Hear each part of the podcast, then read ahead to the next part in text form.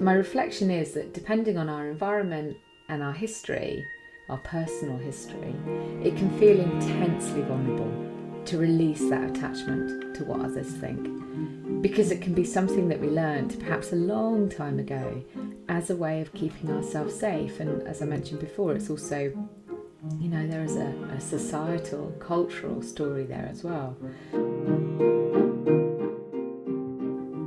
Welcome to season eight of the podcast that's all about deepening our self awareness with profound self compassion. I'm Henny.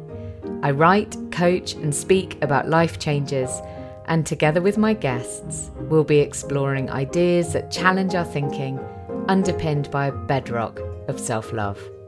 Settle in and listen, and see where the episode takes you.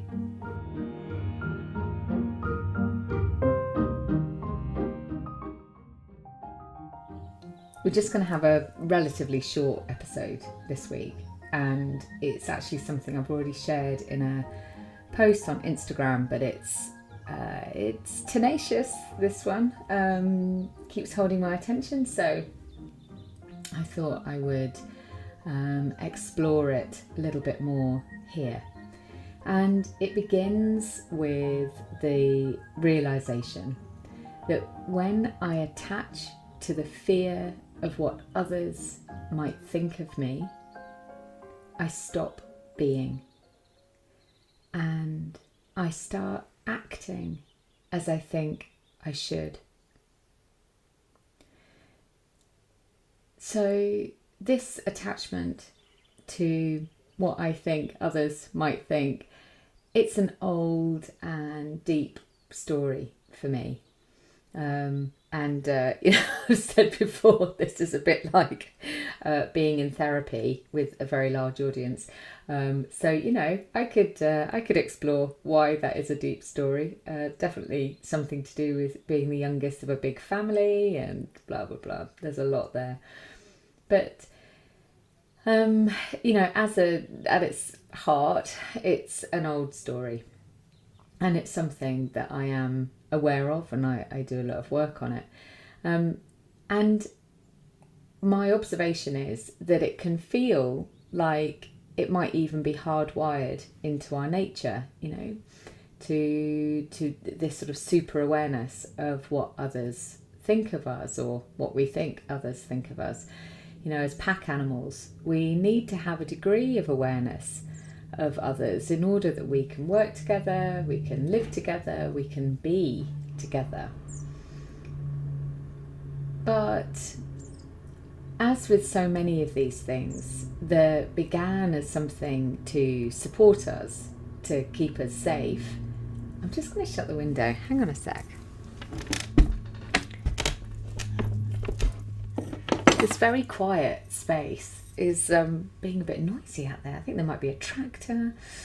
Um, so, as with so many things, um, stuff, behaviours, thoughts, uh, feelings that began as something to support us, to keep us safe, can get super activated and they start to become our dominant behaviour. Um, or they start to drive our thoughts um, at times, at least, and it's then that they can stop serving us.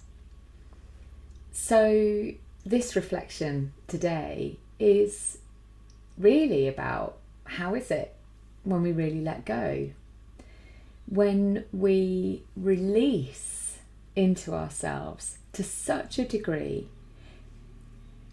that we allow ourselves to be fully present with the whole of us those moments of really like childlike joy um, moment I've got a, um, sort of ongoing uh, uh, thing for myself which is part of me wishes I had a tail because then I could wag it when I'm happy. Um, so it's those moments, you know, when we really wish that we had a tail and and we could wag it uh, to fully demonstrate our joy, our presentness, that childlike joy. And it's what in transactional analysis we call the free child. I've talked on uh, previous episodes about some of the other um, persona that are identified in transactional analysis and free child, you know. Oh gosh, the joy of being in that place, this unfettered place. And when we're there, it's when we can let go of that attachment to our fear of what others might think.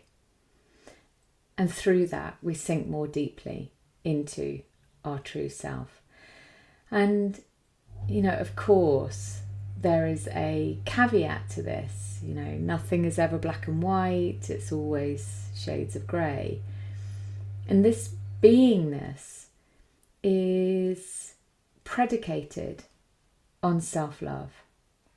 So it comes most easily when we're living from an open heart and an open mind, not in that place of being mindlessly non discerning. Rather, we are responding to what is around us with deep awareness and profound compassion. And we're also responding, this is obviously absolutely critical, to what's going on inside us with deep awareness and profound compassion. And my reflection is that depending on our environment and our history, our personal history, it can feel intensely vulnerable to release that attachment to what others think. Because it can be something that we learned perhaps a long time ago as a way of keeping ourselves safe. And as I mentioned before, it's also, you know, there is a, a societal, cultural story there as well. And it's and that story is important. Um, but we become so attuned to reacting to what we see and feel around us that our own wants and needs can either become sidelined or totally suppressed. So we can find ourselves when it becomes so activated, acting in the way we think others want us to act, rather than being how we feel we truly are.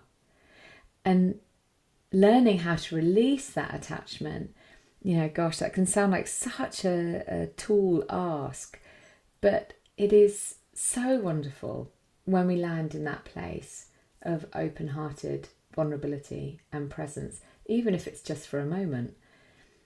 Um, you know, I shared some images on uh, social media of some of my summer activities, including wearing feathers in my hair. Um, I shared that I did a lot of dancing over August. Um, did a lot of like running around just because I could and I felt really happy. You know, all of those moments were times when my free child forgot to worry about what others might think. And you know that attachment to what others think it can show up in so many different ways. You know will they like me? Will they like what i say? Will they like how i look? And the list goes on and on. So letting go of that attachment it begins with noticing what we're attached to without judgment. And there noticing when we're in the lightness of that free child mode. And seeing the distinction between these two, between the times of attachment to the fear of what others think and the times of free child can be a really beautiful thing, you know, and again, without judgment, just noticing what is showing up can be what helps us free our inner child even more. So I just want to leave you with a question. When you picture yourself as the free child, what image comes to mind? And how can you love her or him even more deeply? So, a little canter through a thought there, and and I hope something in there has resonated for you. Um, this is a beautiful moment, really, to reflect back on what I was just saying that, um, it's really important when I do the podcast that I'm not attached to what other people think because that would obviously restrict me and uh, start changing the way that I approach it. So every week when I'm recording these episodes, I'm doing work on this part of me that is really keen on being attached to what other people think.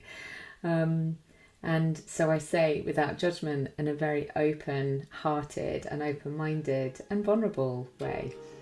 I really hope that something in here has resonated for you, and if not, that's okay. Um, but I do hope to see you again next week, and I send you a hug and a wave.